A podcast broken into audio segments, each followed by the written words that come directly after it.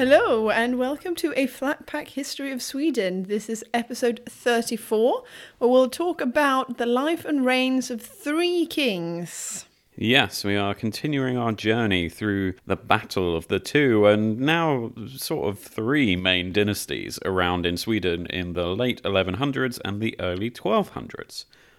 Last time around, we looked a bit at the founding of Stockholm, so we'll do a bit of a recap on the royal kingly situation before diving into the reign of Sverker II. But before that, it is time for the Swedish phrase of the week. Exactly, and this week's phrase is Bättre en fågel i handen än tio i skogen.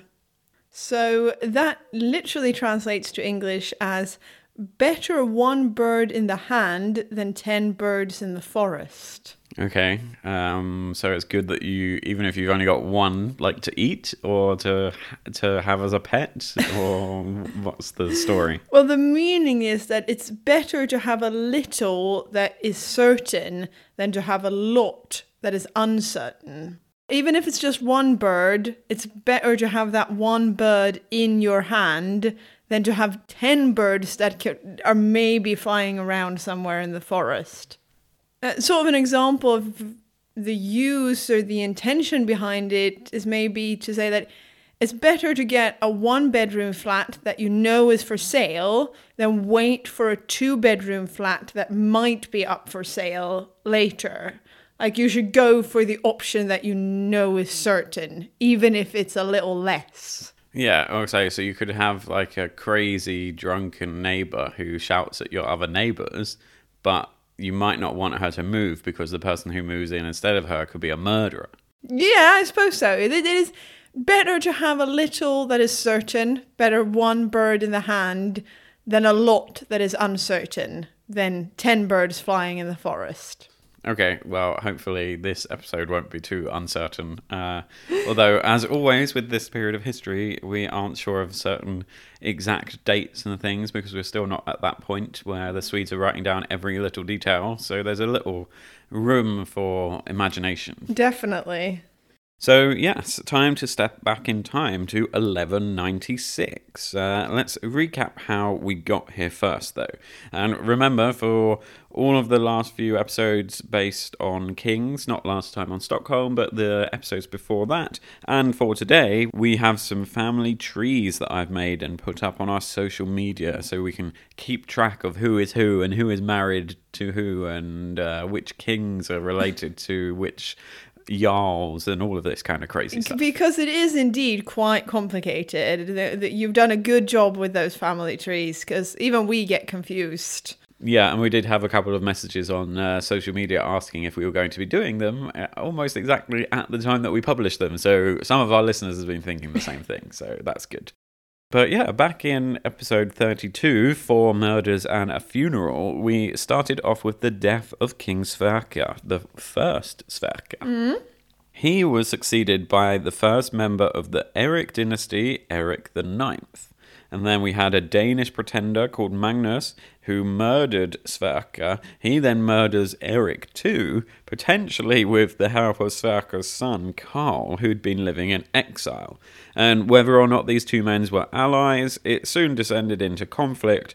Karl kills Magnus in a battle, but a few years later, he himself is killed, with Eric the Holy's son, Eric the Ninth's son, Knut, returning from exile himself and taking the throne, and the youngest Sverker, son of Karl, himself is exiled. So basically, a king comes in, is killed, his young son goes in exile, and the rival comes in, and then that repeats. yeah. It was during Knut's relatively long reign that we saw the real rise of the Bjälbo family, with Birger Brosa becoming Jarl of Sweden and seemingly taking a lot of power behind the scenes.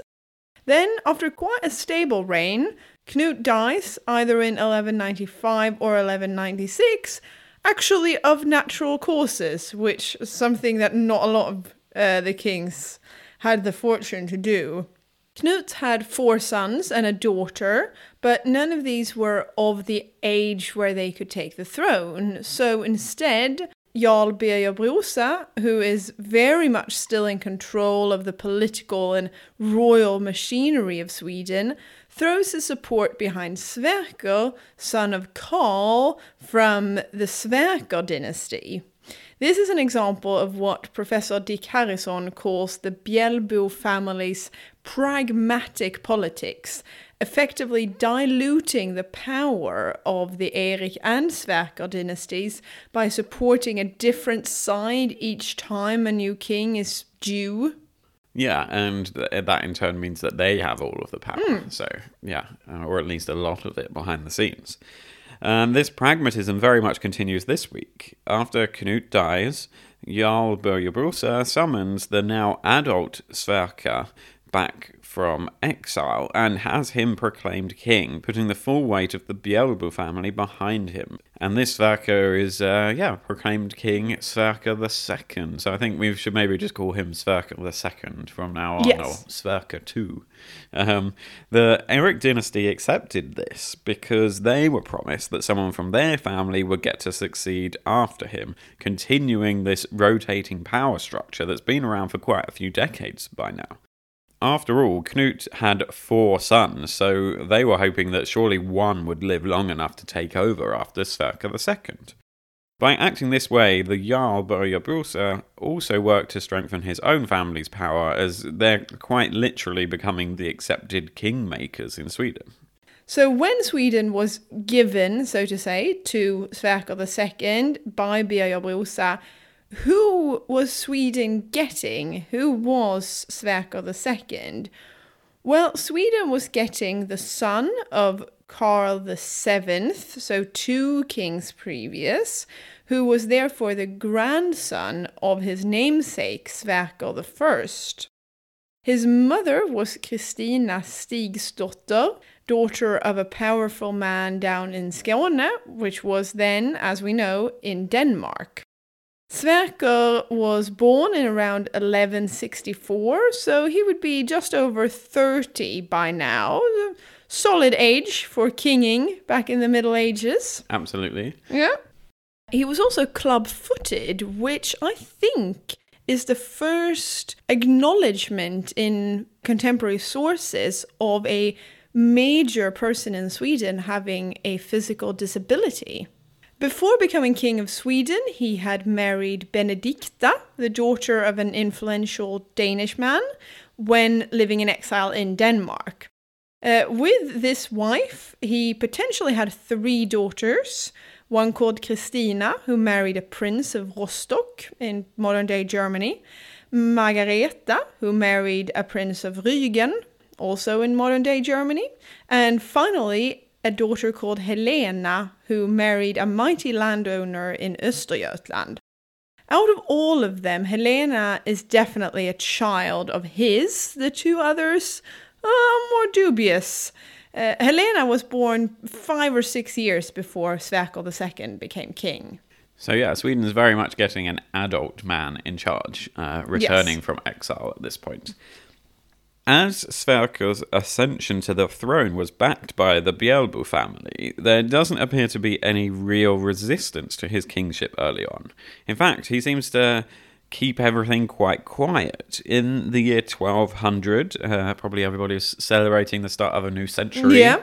Sverker II celebrates starting the new century by granting privileges to Uppsala Cathedral, and uh, one of these includes the right for clergymen to be sentenced in the church's own court and legal system, and he exempt church property from tax. And I think this is some of the stuff we very briefly started talking about in our sort of introduction to the High Middle Ages. Yeah. We said that this was going to start happening with the church, so now.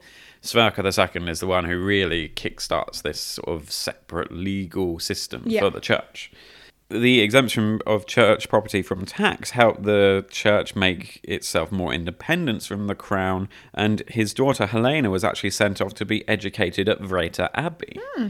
However, drama also kicks off. In 1200. And uh, this is when Sverker's wife dies. So there's a vacancy, if, if we can call it that, at the top table.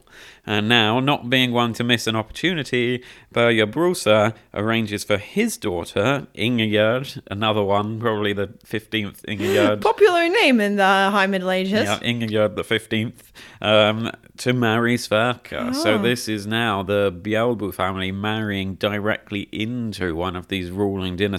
He does not lay about Birger Brosa. He is just always on it with the political scheming.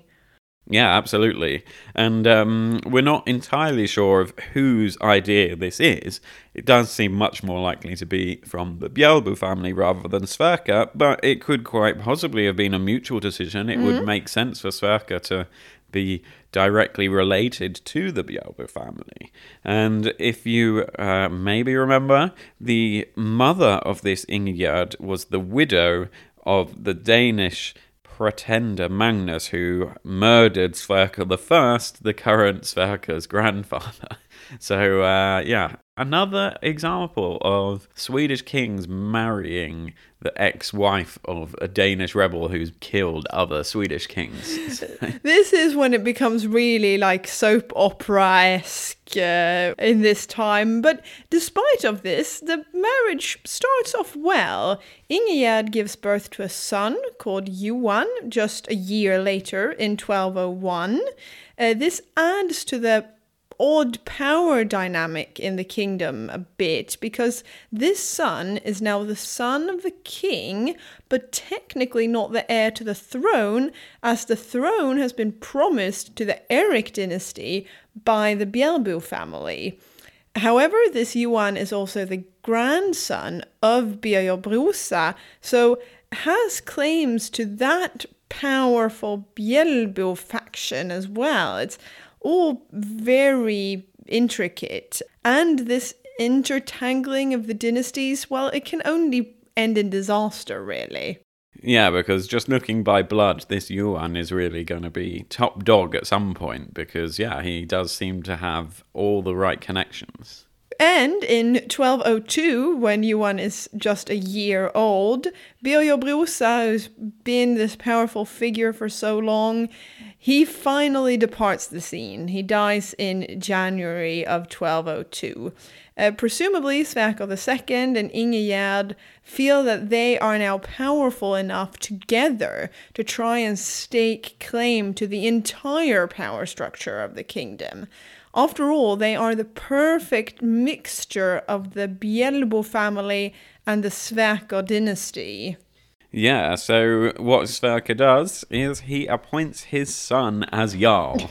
yes, a one year old who can probably not even really walk very much is now the Jarl of Sweden. we Uh, all know what a good idea it is to uh, place babies in high political office. exactly. And uh, this is, of course, an attempt to ensure that the throne stays in the family by effectively removing the power of the Jarldom from the Bjälbo family and installing it into the Sverker dynasty with this new found Bjälbo blood.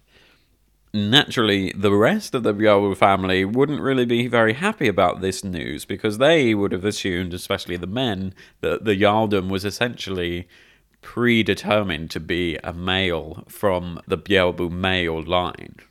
Birger Brosa was actually survived by three sons of adult age, plus two younger brothers. So these men were naturally looking forward to continuing their father or brother's domination of Swedish politics, especially considering Birger Brosa's daughter was married to the king, so they thought they would have been able to influence the king rather than the other way round. To be told that none of these old and powerful political figures in the kingdom would be receiving the Jarldom and instead it will be given to a child is definitely going to be a big slap in the face to the Bjälbo family. In fact, Johan is quickly nicknamed the Trouserless Jarl because of his age and unsuitableness for the role. Of course, the Eric dynasty themselves took this as a bit of a declaration of war too, as they saw this for what it really was a power grab by the king. Surely Sverker was now looking to ensure that Johan would take the throne after him and not pass it on to one of the Eric dynasties, the sons of Knut, as had been arranged with Birger Brosa previously.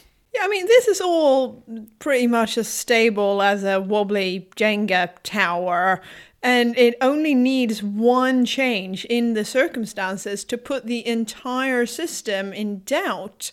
And this is what happens here. This is the tower starts to wobble. It begins with the sons of Knut leaving the Swedish court in around 1203. They could see that Sverker had no intention of leaving the throne to them despite previous promises. Uh, some sources say that it was Sverker who exiled them, but whoever took the decision, these four sons of Knut made their way to Norway. Bit of a surprise that it's not Denmark. uh, a nice change going to Norway. True, uh, but moving to Norway isn't necessarily a comfy move, as Norway, just like Denmark, has been at almost constant civil war for nearly 70 years now. In fact, this era is called the Norwegian Civil War era, and in the time these sons are in exile in Norway, we will see a short lived regency of Håkon the Crazy. I mean, that's someone you want uh, as king, someone called the Crazy. Uh, so, probably things weren't that stable in Norway. Uh, this Håkon will then marry the cousin of these four sons, Uh, adding a bit of Norwegian support behind their Eric dynasty claim to the Swedish throne. But yes, in 1205, the inevitable finally happens. The four sons of Knut return to Sweden, and by autumn of that year, they'd settled an estate in a place called Elgerås. Unfortunately for them, this is where forces loyal to Sverker attacked. In the ensuing fight or battle, all the brothers were slain apart from one, handily named Eric, who managed to escape. This estate was burnt down completely and then abandoned, so much so that nobody really knows exactly where we're talking about, just that it was a royal estate in northern Västergötland. A number of sources mention this battle, including a few Abbey chronicles, which are starting to enter the historical record at this time. One says 1205, the killing at Elgerås. King Knut's three sons were killed. And another one, 1205, the killing at Elgerås, where King Knut's sons were killed the 14th of November. And then one more, 1205, a battle stood at Elgerås, and King Knut's sons were killed. The Eric Olaus Chronicle also has this to say. So King Sverker killed the sons of King Knut, the son of Saint Erik, at Elgerås. Erik alone escaped and fled to Norway. Because of this, the Upplendingar, that's people from Uppland, were fired up in rage against Sverker. So people didn't take this very well. The Pope at this time, Innocentius III, he was kept informed about the ongoings in Sweden, and from his correspondence, it seemed like he was quite pro Sverker and anti the Erik dynasty. Which is interesting considering uh, the Eric dynasty has Eric the Holy in it. yeah, true. Uh, the Pope wrote a letter to the bishops of Västmanland, Linköping, and Skara in 1208, in which he says that kings of the Eric dynasty are violent and kings of the Sverker dynasty are only positive. Uh, the letter, according to Professor Harrison, also indicates that all kings, regardless of, of which dynasty they were from, had weak power at the time, adding to the consensus image of the kingdom as weak at this point. Uh, the papal letter says that there has been a praelium at Elgerås, uh, which is Latin and means uh, battle, action, fight, or pitched battle. But like a lot of battles so far, we don't really know the details of what happened. We we know that there probably weren't any fighting cows, though, like uh, in the days of Erik Segersäll. yeah, hopefully. Which is a shame. Pro- probably not. Yeah, we'll, we'll have to trust that there weren't any battle cows. Um, but the drama doesn't end here because after this battle in 1205, Eric, this surviving son, doesn't stand still. As that chronicle said, he returns to Norway, and this time he gets some troops from some supporters there. Just a few years later, he comes back to Sweden at the head of a large army. So this time he's got more men rather than just a few followers. And uh, it seems like the powerful Bjälbo family has perhaps joined forces with him too, presumably realizing that drastic action needs to be taken to fix the broken system and get them back in real behind the scenes power and take it away from their sister. The most important member of the Bjälbo family now is Birger oldest surviving brother called Knut Birgersson. He seems to have been offered the position of Jarl in return for his backing of Eric. However, it's slightly confusing as some historians think that Sverker might have appointed Brosa's brother as Jarl in place of his infant son. Perhaps the king had realised he'd made a mistake with appointing his young son to a high powered political office, and so was trying to get the Bjälbo family back on side.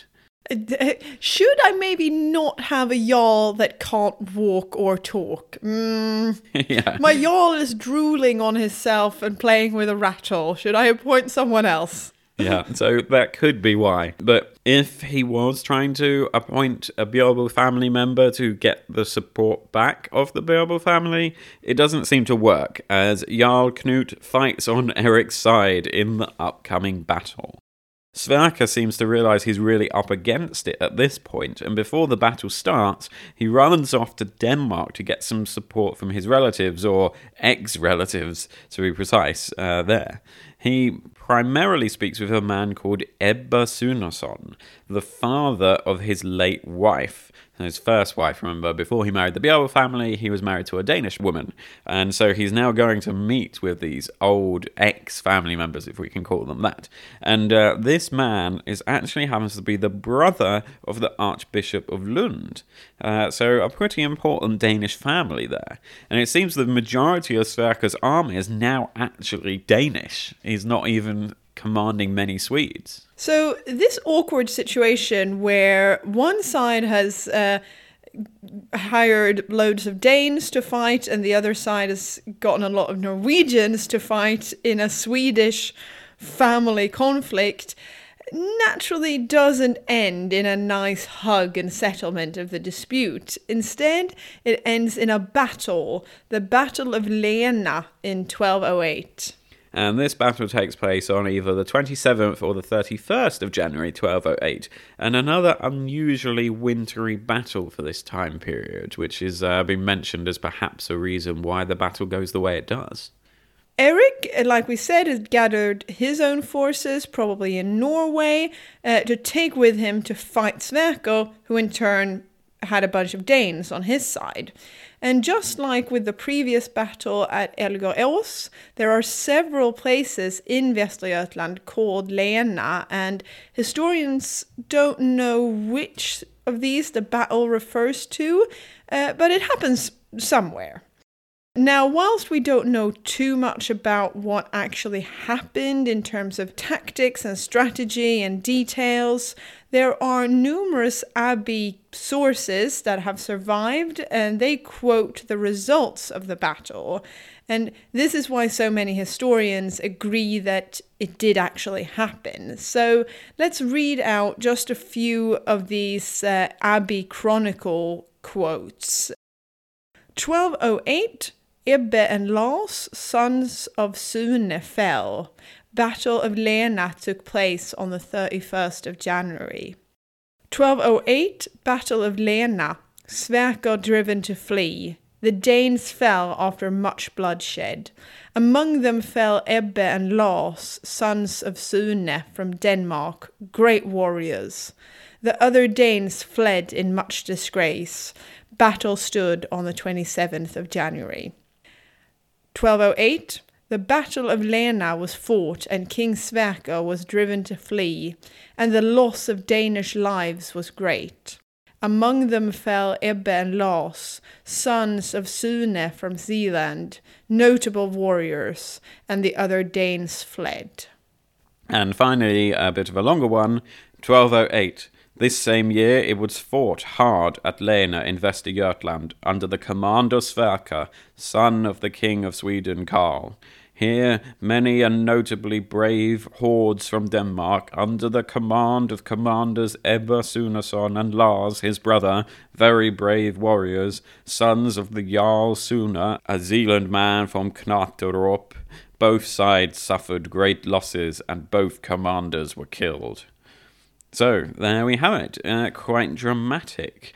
Historians also believe that Jarl Knut was also killed in this battle, plus his uncle. That other brother of Birger Brosa, a man called Magnus Minnesköld, both don't appear in the story later on.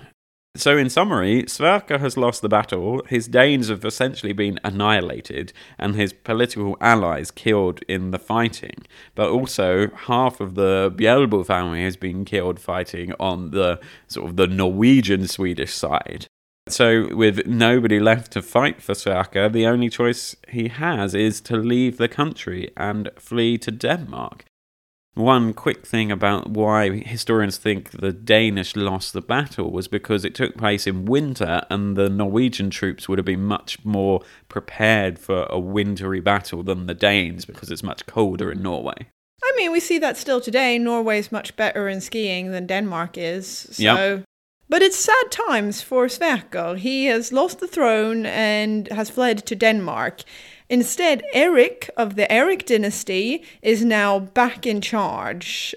But we do have a bit more to say about the battle itself, or at least about the history of the history of the battle, if that makes sense. Some sources from this time don't call Sverker king, which is seen as a way to speak of him in a derogatory way, to make it sound like he was never a rightful king. Uh, the fact that he comes back to Sweden with a foreign force also makes him seem like an enemy of Sweden in some people's eyes. He's gone to Denmark and gathered a lot of Danes to then come back and fight in Sweden. Uh, in fact, to bring a foreign army to attack or fight in your own country, that was illegal. Or at least it was made illegal soon after Sverker did it in the famous Västergötland law and also in Östgöta law. These laws were written pretty much at this point in time, uh, but since we don't know an exact date, we don't know if it was frowned upon when the battle took place, uh, or if it was made illegal soon after, maybe even made illegal because of what happened at Lena. Yes, because it, it seems quite clear that whilst Eric had some help from Norway, he had more truly Swedish troops on his side rather than uh, army being almost completely Danish. And because of this, Danish sources naturally depict Sverker more favourably, that he had just cause to go to battle, and they talk about how brave the Danes were. One Danish source even says that Sverker killed Eric in the battle, which uh, we know is a lie because he survives and is king for a few years afterwards. Danish sources are perhaps more uh, interested in the Danish participation and their losses, uh, understandably, and they don't say too much about the ongoing conflict between Sverker and Eric. The crushing nature of the defeat meant that Sverker and his Danish allies really had little hope left and realistically wouldn't be able to take back power after this with an invasion. His relatives were killed in the battle, these uh, high profile Danish political figures, and with them any connection to him being able to gather a decent army of any size from uh, Denmark for any retaliatory attack. Some later sources from the 16 and 1700s, so a lot later, says that 12,000 men died in the Battle of Lena and only 45 survived. This number has been used by later historians, but modern day historians say that this is definitely not a reliable fact. Some other Danish sources say that less than a hundred died. Uh, in fact, sources vary from 45 to 18,000 dead. So that's just ridiculous, really. And modern day historians say that we should just ignore the numbers altogether. That sounds very wise to me. Some people died. Now, the written accounts of the battle from when it took place are strongly influenced by the two sides, the Eric and the Sverker, and their propaganda against one another. They also used different nicknames as propaganda against each other. Sverker, for example, is sometimes called Blåfot, which meant man with great misshaped foot sort of mocking his disability. He's also called hack from the verb hacka, which probably aimed to ridicule the fact that he might have had a stutter. Erik, on the other hand, is called Eric banned from the land to mock the fact that he had had to flee to Norway. Uh, he's also painted as an enemy of the church.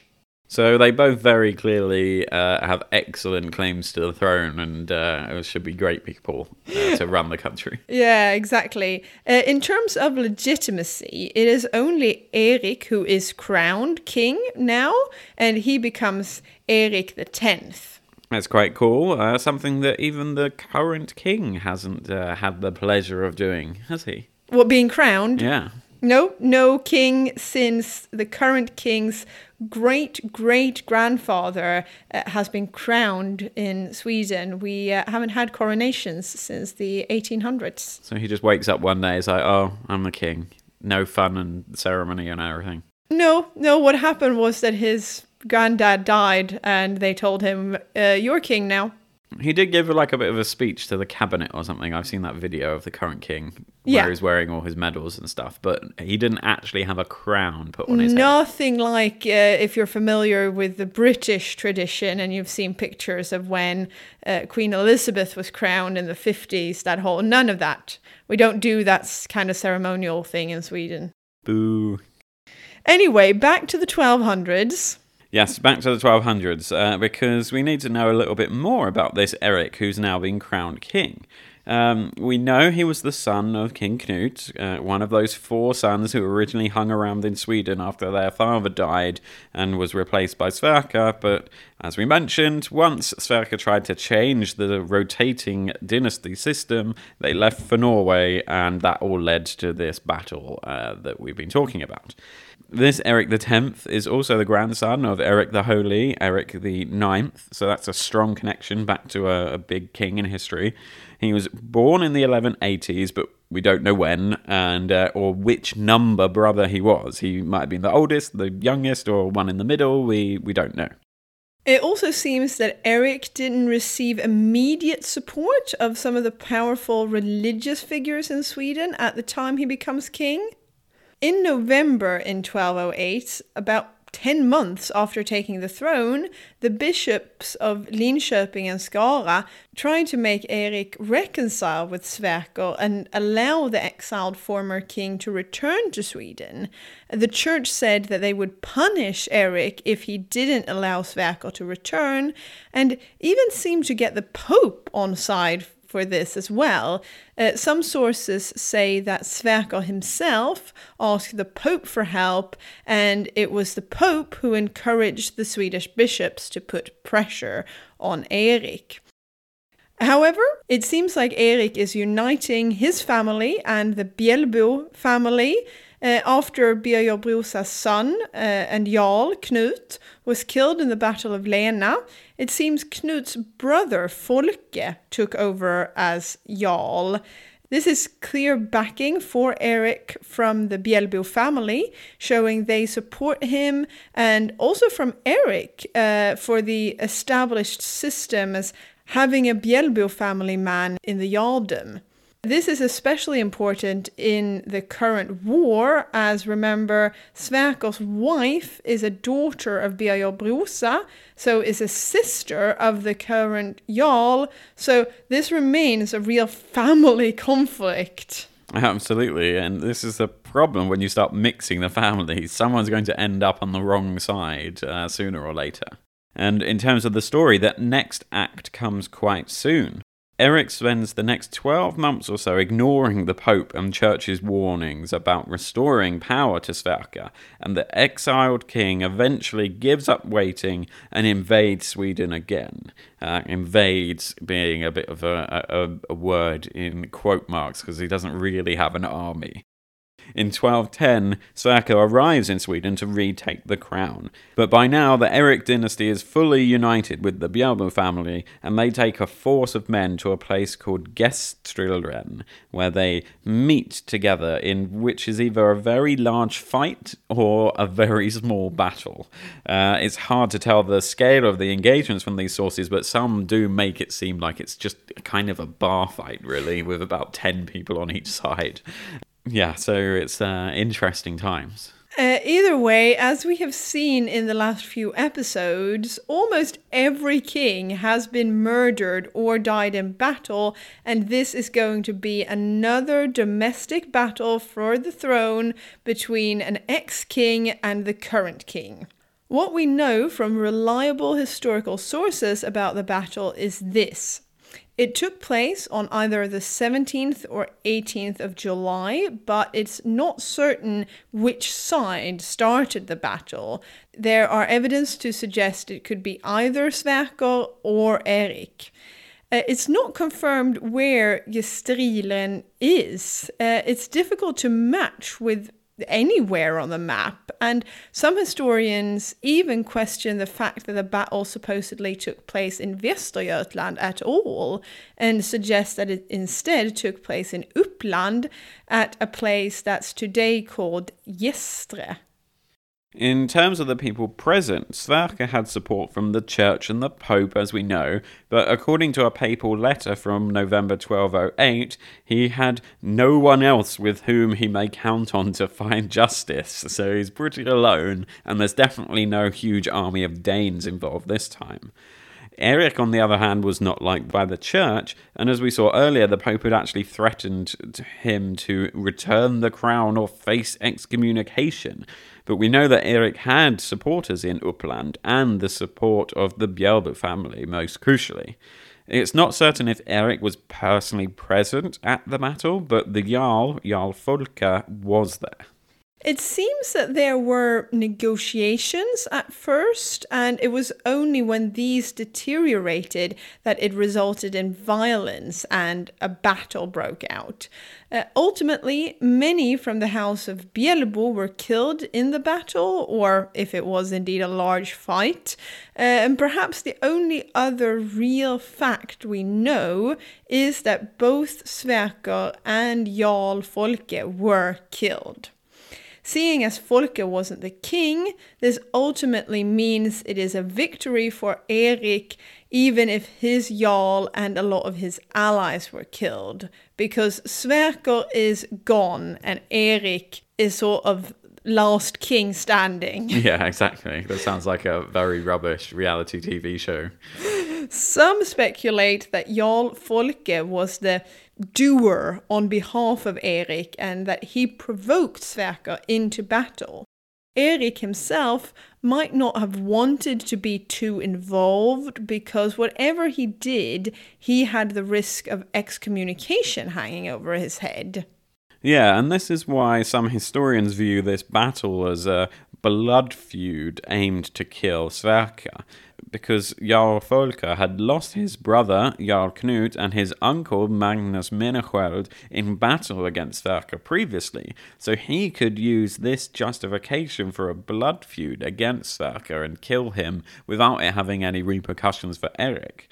Uh, because of course Eric also did have reasons to get revenge on Sverker after Sverker had killed his three brothers at Älgarås too, but the Pope was saying you can't do this, otherwise you'll be excommunicated. So, in many ways, this fight or battle of Gesteren had less to do with Sweden as such and more to do with the ongoing family feuds between the three families. In an annal from the Skänninge Abbey in 1210, it says, Battle of Gesteren, the 18th of July, where King Sverker and Folker the Jarl fell. Nice and succinct. So, Sverker II is dead. Uh, a similar dramatic death uh, to his namesake and grandfather, Sverker I. Uh, what do people say about him and uh, his time on the throne now that he's gone? Well, the Äldre Västgötalagen describes Sverker as a wise and capable man. He was appreciated in his kingdom, but the Bjälbo family took his life. His own Mager, which we think means brother in law, did it to him at Gestilren, and at Alvastra he rests, and it is spoken well of him. He is, and this is quite amazing, he is the last Swedish king to be killed in battle on Swedish soil. It's 800 years ago. Yeah, there will be foreign wars for our next kings and queens uh, to fight, and some of them will indeed be killed in battle on foreign soil, but no monarch dies in battle in Sweden ever again. Minor spoilers. Yeah, there's a good few hundred years left until, say, the last English king dies in, in battle on English soil. So, yeah, Sweden's sort of uh, getting one of those uh, milestones out of the way quite early on. But most importantly, Sverker now leaves behind a few family members, including his young son, who is about nine years old at this point of the battle. Sounds familiar? It's almost exactly what's happened the last four or five times the king has died. They've had a young son in exile. Uh, History just keeps repeating itself. Exactly. But so this nine year old son is definitely not old enough to rule or try and challenge for the throne. And he's joined by his sister called Helena, who's still alive at this point and being educated at Vreta Abbey. So, in short, Eric is now well and truly established as king with no real threat from the Sverker dynasty. And indeed, wider society in Sweden started to finally accept him too. As we mentioned, he officially becomes what is known as Eric X, and for the first time in our story, we can say that he was physically crowned in a confirmed coronation ceremony. And this ceremony took place in November 1210 by Archbishop Valerius. It probably happened at the cathedral in Old Uppsala, but this isn't actually mentioned in the sources. Now, this Archbishop Valerius, like a lot of the high profile church figures, including the Pope, was an enemy of Eric, and the church in general was very skeptical towards the king. So, either letting Valerius do the coronation was a way to either win over the church or was perhaps forcing the church to accept him in his position as king. We don't know if he was officially elected as king, as uh, lots of the kings in the previous episodes of our history of Sweden have been done, but we can assume that this did take place as well. But when we talk about Eric's reign as king, for modern historians, it's very hard to get a grip on who he was. Uh, we basically know nothing about him as a person or his policies or politics. We just know that he was using the Bjälbo family to regain his dynasty's power as king. In fact, the most noteworthy thing about him that hasn't got anything to do with the fight against Sverker is that we know that he was crowned. In 1210, after the death of Sverker, he married Rikissa. Probably easier if we call her Rikissa II, so not confuse her with a previous Rikissa. She was the daughter of King Valdemar the Great of Denmark and Sophia of Minsk, who was the daughter of Rikissa I and the Queen of Sweden with Sverker way back when. So, in some ways, this is a slight move from Eric to reconcile with the Sverker dynasty, as he is now marrying the granddaughter of Sverker I. Yeah, this is quite interesting, but it is perhaps more likely that he married Rikissa II to try and appease the Danish royals who had supported his rival Sverker. At this point, Rikissa's brother Valdemar is ruling Denmark as Valdemar II, or the Great, and had succeeded their older brother Knut VI in 1202. So this is a big connection to the ruling family in Denmark, who uh, is very much in power at the time, and it's kind of a win-win for everyone involved. It's, it harks back to those other uh, marriages with Danish king sisters that we've seen in previous episodes. In terms of other goings on in Eric's reign, we kind of only really know that in 1216, Pope Innocent II took Sweden under his patronage and said that Eric was the legitimate king and had the right to not just the Swedish lands, but also to any other land he could win from the heathens. And uh, the Pope had initially been opposed to Eric, as we know, but we don't know what changes his mind. Probably just the fact that he's now well established in the kingdom by 1216, and it would be more trouble than it was worth to do anything else but become friends with him. Eric's only other contribution to history is his family. He has five children with Rikissa, four daughters and a son. Uh, the first daughter is called Sophia, and she married the Lord of Rostock down in Germany. Rostock getting in mention again. Yeah. The second and the fourth daughters are seen by historians as a bit dubious in terms of their veracity, and they marry minor nobles in either Sweden or Germany. He then has an important daughter called Ingeborg and an important son called Erik, after himself. More on those later in the story, however, because for now, that is it for Eric. The next thing we know about him is that he dies.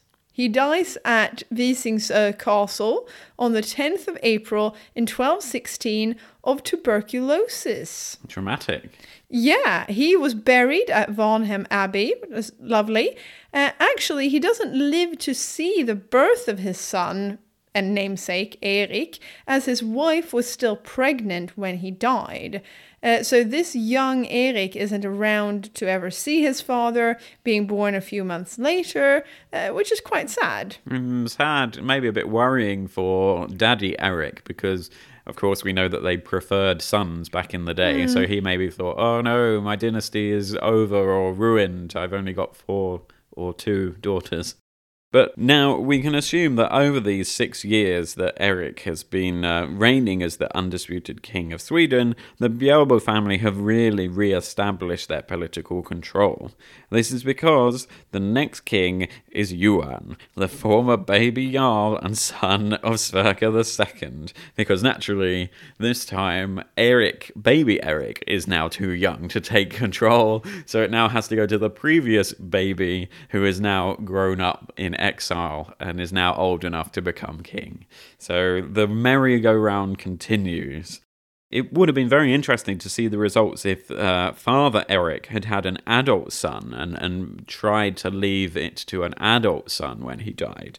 But this is a handy way for the Bjälbo family to really keep solidifying their control over the country by ensuring that the rotating kinship continues and returns. Because although baby Eric isn't very old, neither actually is Johan. In fact, he's only just turned 15, so he's just old enough to legally have the powers of the kingship.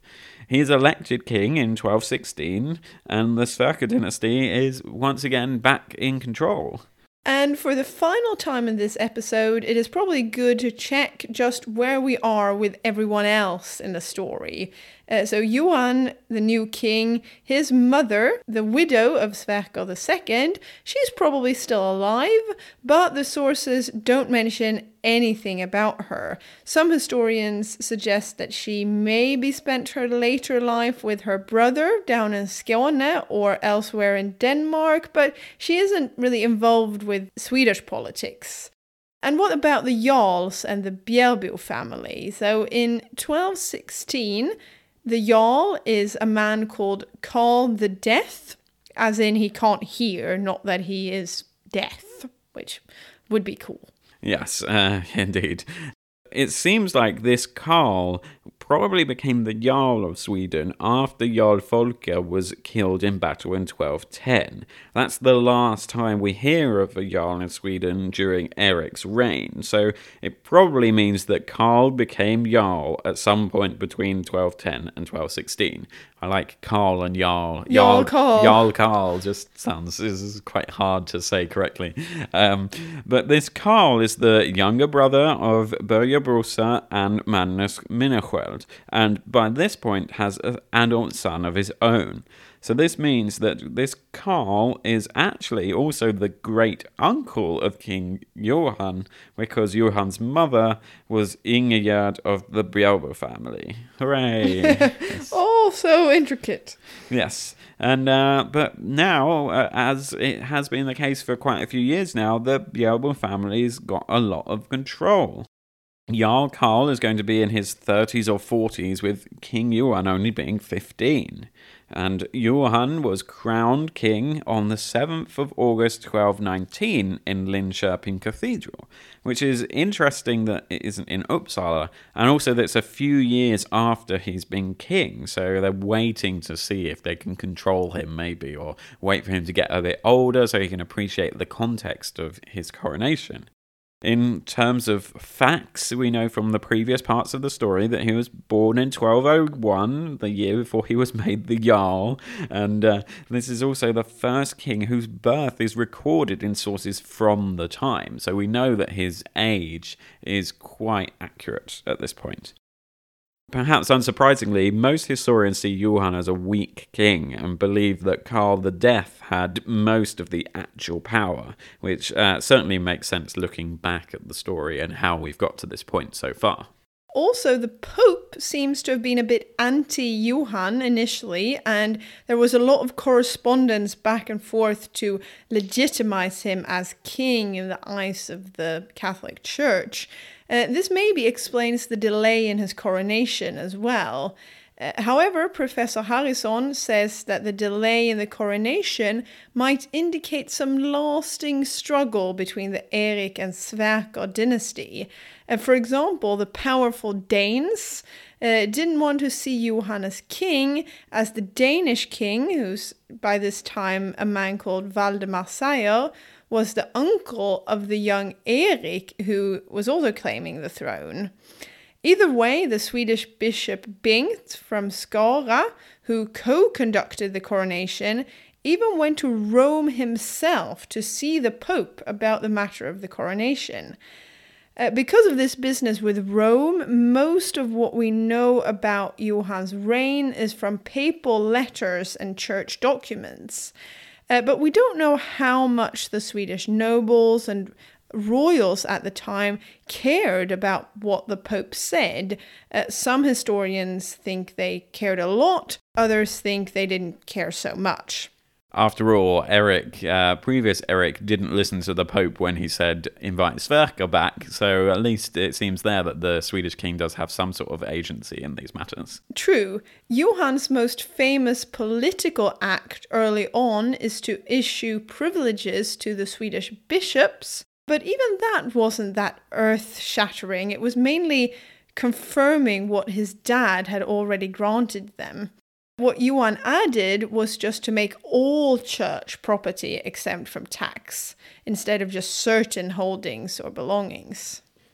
However, we do have one major event which happens in Johan's reign, and for once, uh, it seems seems like it might have been a while since this happened. It's in foreign policy, and by foreign policy we don't mean uh, Denmark or Norway. That's more internal Scandi politics. We know that Sweden has considered the Baltic Sea as very much part of their sphere of influence for centuries now. We just have to look back to uh, the expansion eastwards with the Rus and all of these newer engagements with the Novgorod Republic. But now Denmark is getting in on the action too. Their King Valdemar actually invades Estonia in 1219. And it seems like this has annoyed Johan because uh, not only is Valdemar actively supporting uh, the rival Eric dynasty at this point, he's also encroaching on areas that Sweden saw as their sphere of influence in the east. As a response to the Danish attack of Estonia, Johan himself went on crusade or war or a raid to Estonia in 1220. He travels east with an army and several bishops. And uh, for those of you reading ahead and who know a lot about the Great Northern War, for example, this has a lot of similarities with Karl den Tolfte, Karl XII, a teenage warrior in the 16 and 1700s who heads to Estonia to fight a big war. And just like the Great Northern War, it all went very well to start off with. King Johan establishes a base at a place called Lihula, where he took over an old fort that was on the top of a hill on an island west of mainland Estonia, actually quite a big island. And from there, the forces went further into Estonia, dominating the population, forcing them to adopt Christianity, and building some churches. After a short period, when he considered himself done and uh, Denmark officially slapped in the face, King Johan left and returned to Sweden. Then it all went wrong. The inhabitants of this island stormed the fort at Lihula and took a decisive victory. Karl the Deaf, the Jarl, uh, who had remained in Estonia, he is killed in the battle, and so is the Bishop of Linköping, who is actually Karl the Deaf's nephew. Uh, in fact, apparently, only a handful of the 500 or so Swedes in the castle survived and made their way to Tallinn, which was held by the Danes.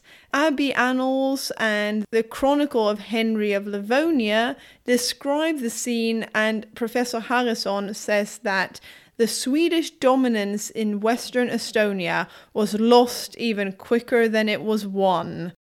Indeed, this forces Sweden to rethink its strategy in the east and focus on Finland and the fight against Novgorod. Uh, Sweden effectively decides to leave Estonia to the Danes and some German bishops and the Teutonic Knights, who are becoming a force in the area as well. Yes, there's lots of uh, Christian expansion into the sort of uh, Baltic region that we don't have time to go into uh, uh, now, but lots of stuff is kicking off. But back in Sweden, we don't really know what Johan's reaction to this battle was, but Karl the Deaf's son, a man called Ulf is appointed Jarl in his place. And one final thing about Karl the Deaf is that his seal uh, was discovered in the early 1990s, and it's uh, obviously dated to the end of the uh, 12th century, so around the 1100s or so. So technically, actually, before he became Jarl. This seal is the oldest preserved personal object in Swedish history. So not like a you know uh, that we know it was this person's effects. It's Yeah, not, not like just- a, a royal crown which was passed on to many people or a thing in a church or something. Yeah, like that. or just like a random piece of a pot that Yeah, we don't know who but it was obviously someone's thing Yeah. at some point, but we don't know who. Yeah, so it's the oldest oldest personal object in Swedish history, and that's because these personal seals were normally broken into pieces when the owner died. So then, twenty years later, someone can't just go around saying, "Oh, Carl the Deaf said I could have all his stuff," or Yeah, "Carl- you couldn't Carl- backdate stuff. yeah, Carl the Deaf gave me his house or, or whatever. So that's why, for some reason, uh, this one must have got lost or forgotten or maybe kept by his kids or something. Just no idea why. But um, yeah, it's uh, in the Swedish Museum of National Antiquities that bought it for around $80,000 in 2001 to preserve it for the nation. Nice. So it's the oldest personal object that can be clearly ascribed to one individual. That is so cool. It's very cool. Ah, I go, y'all call the death and your seal. Yes, exactly. But this is probably Johan's last real significant act as king, appointing this new Jarl, because on 10th of March 1222, he dies at Visingsö Castle, the same castle as the previous king, from an unknown illness. Only 21 years old. Maybe there's some sort of bad plumbing or something in the walls that is causing these diseases and killing all the kings. Um, he was buried at Alvastra Abbey And importantly for the story, he has no sons and had no wife. Uh, Also, like Carl the Twelfth, speaking of the Great Northern War. yeah, actually, very coincidental.